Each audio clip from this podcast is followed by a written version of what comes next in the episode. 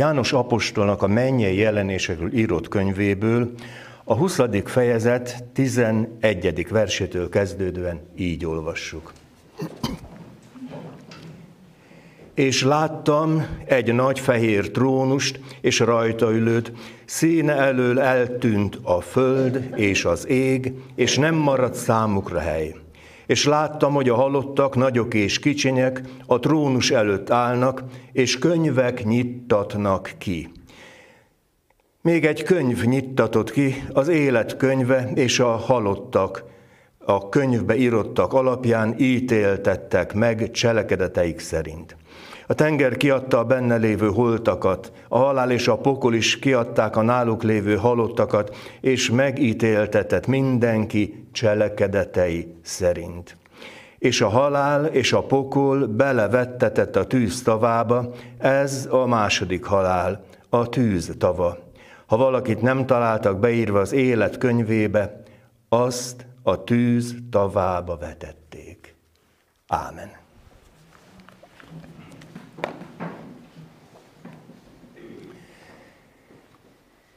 Kedves testvérek, magyarázattal tartozom. Tudni, hogy énekeltük az énekeket, hát elég komor, sötét tónusú énekek voltak. Hallottuk ezeket a dörgedelmeket Jobb könyvéből, meg az evangéliumból. Ez nem az igehirdető saját választás alapján kijelölt szakaszok, hanem az egyházunknak megvan egy tematikus rendje. Ezt úgy hívják, hogy perikóparend. És az egyházi esztendő utolsó három vasárnap különösképpen ilyen tematikus, és ez a mai vasárnap arról szól, hogy az ítélet. Az ítélet, ami, amivel hát akárhogy nézem is, mégiscsak számolni kell. Azért éven át nem ilyen komor ám ez a kép, de hát most egy kicsit erősebben és mélyebben kell gondolkodnunk, elsősorban saját magunkról, a mindennapjainkról, meg az eljövendőről. És akkor, amikor olvassuk a jelenések könyvét, akkor ennek az idegen elnevezése apokalipszis görögösen apokalipszis. És ez azt jelenti, hogy mint egy fátyolnak a föllebbentése, hogy most mindenről lehull a lepel. És, és így van, hogy énekeltük, hogy és nekünk mindannyiunknak meg kell jelenni a Krisztus ítélő szék előtt.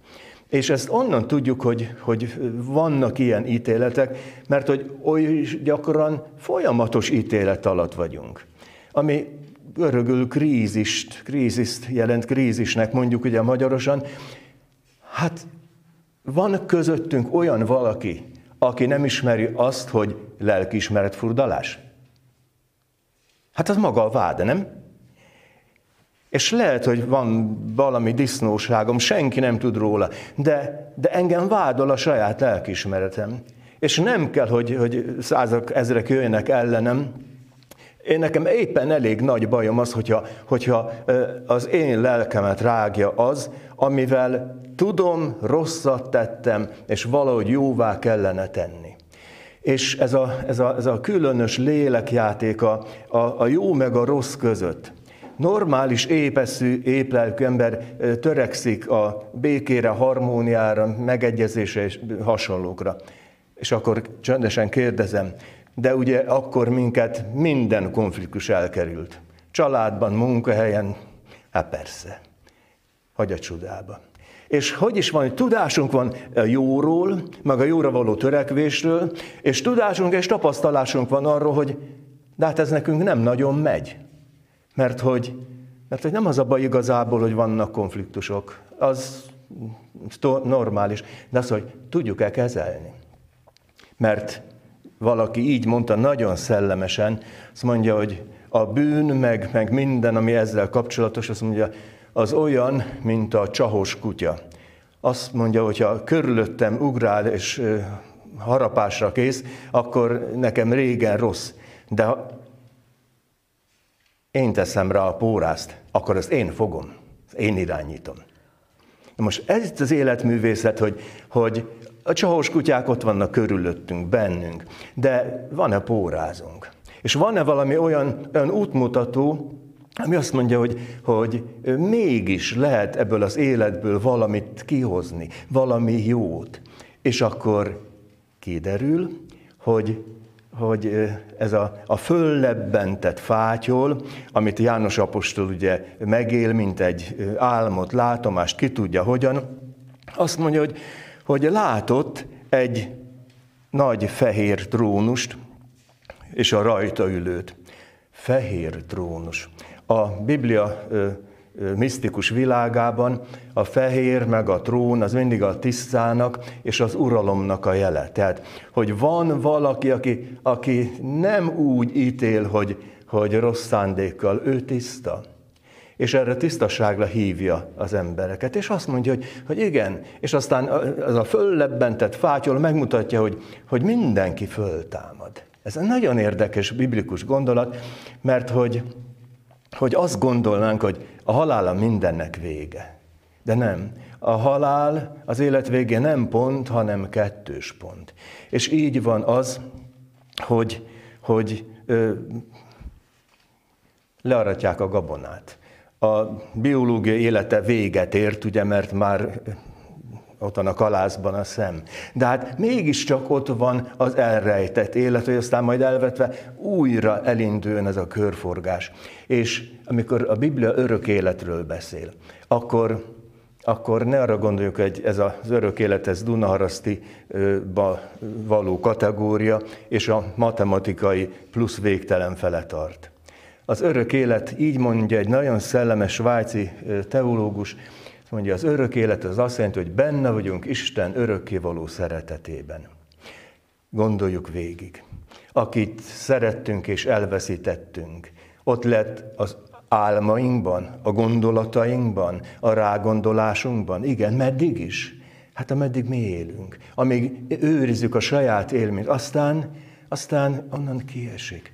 De hát Istenről mit mond a Szentírás? Az, hogy, hogy örök. Tehát, hogy tehát, hogy nincs, nincs lejárata. És amikor az új szövetségben, a zsidókhoz írt levélben olyan szépen vall a szerző, hogy Jézus Krisztus tegnap, ma és mindörökké ugyanaz. Tehát, hogy, hogy a nagy konstant, konstans, az azt jelenti, hogy, hogy aki, aki számunkra megszerezte az üdvösséget, az, az nem múló dolgokat ad.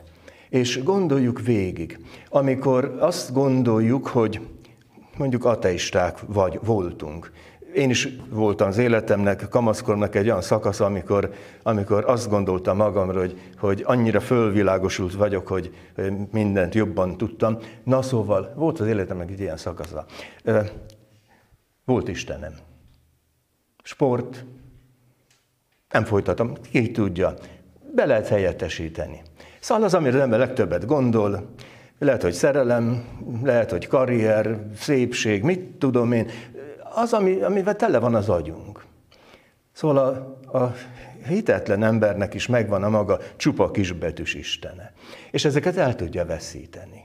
El tudja veszíteni, mert hogyha mit tudom én, műgyűjtő és rablók, betörők elviszik a, a gyűjteményét, lehet, hogy az egész élete azon csüngött azon a gyűjteményen, de hát már semmivé lesz. Már nem az övé, tehát el lehet veszíteni.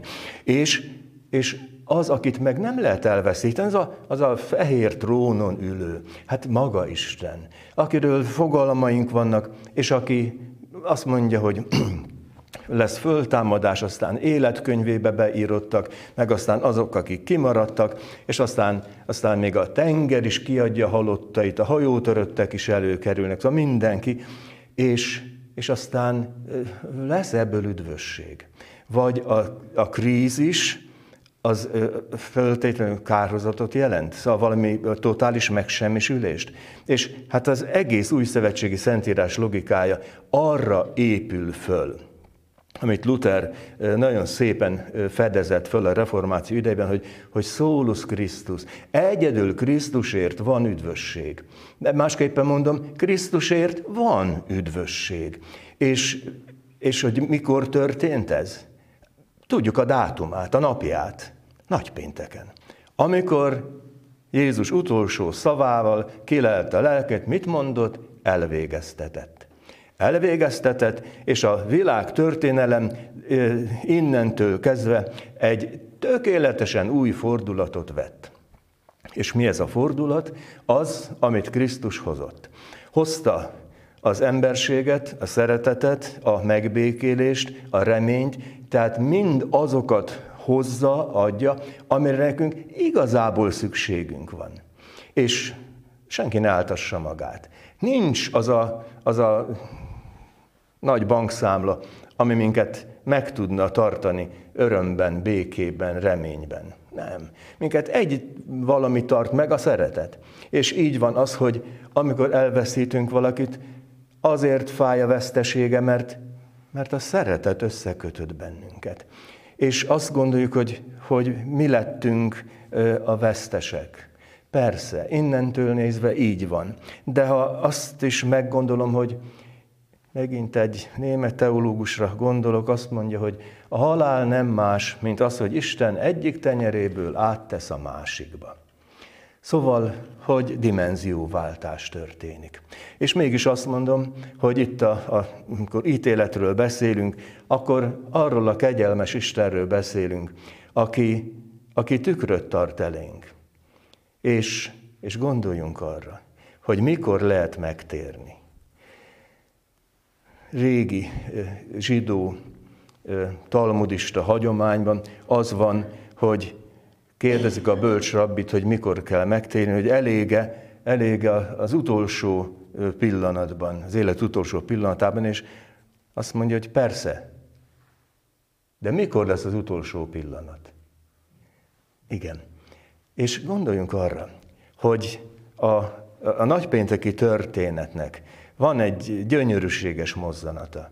Jézus középen, és egyik lator, másik lator, az egyik szitkozódik, a másik megvallja, hogy méltán bűnhődünk, és mit mond Jézus? Ma velem leszel a paradicsomban. És én ebben reménykedem. Abban, hogy, hogy akár mi is volt, van, lesz, a, aki tegnap, ma is mindörökké ugyanaz, az lehet, hogy az én utolsó szívdobbanásomnál is azt fogja mondani, hogy hogy megbocsáttattak a bűneid. És nem azért, mert én rettenetesen jó voltam, hanem, hanem miatta. És így, ilyen formán Jézus magába sűrítette az emberiség bűneit. És nem véletlen, keresztelő János, amikor meglátja Jézust, akkor azt mondja, íme az Isten báránya, aki elveszi a világ bűnét. Azaz generálisan mindannyiunkét. És valahol ez az evangéliumnak a szépsége. Minden életrealitás, minden ö, dolog, amiben benne vagyunk, élünk, az van, de próbáljuk meg azt a bizonyos csahos kutyát úgy megregulázni, hogy mi fogjuk a pórázt, és a mi akaratunk, meg a mi Istentől meg szánt akaratunk legyen győztes akarat. Ehhez kérjünk erőt, imádkozzunk. Urunk, köszönjük, hogy ítélet alatt vagyunk, és mégis kegyelem alatt Köszönjük, hogy szavad, igéd bátorít, biztat, megvigasztal, erőt ad, utat mutat. Kérünk, maradj velünk, és igazgasd a lábainkat a megbékélés, a szeretet, megbocsátás útjára. Jézus nevében kérünk, hallgass meg minket. Ámen.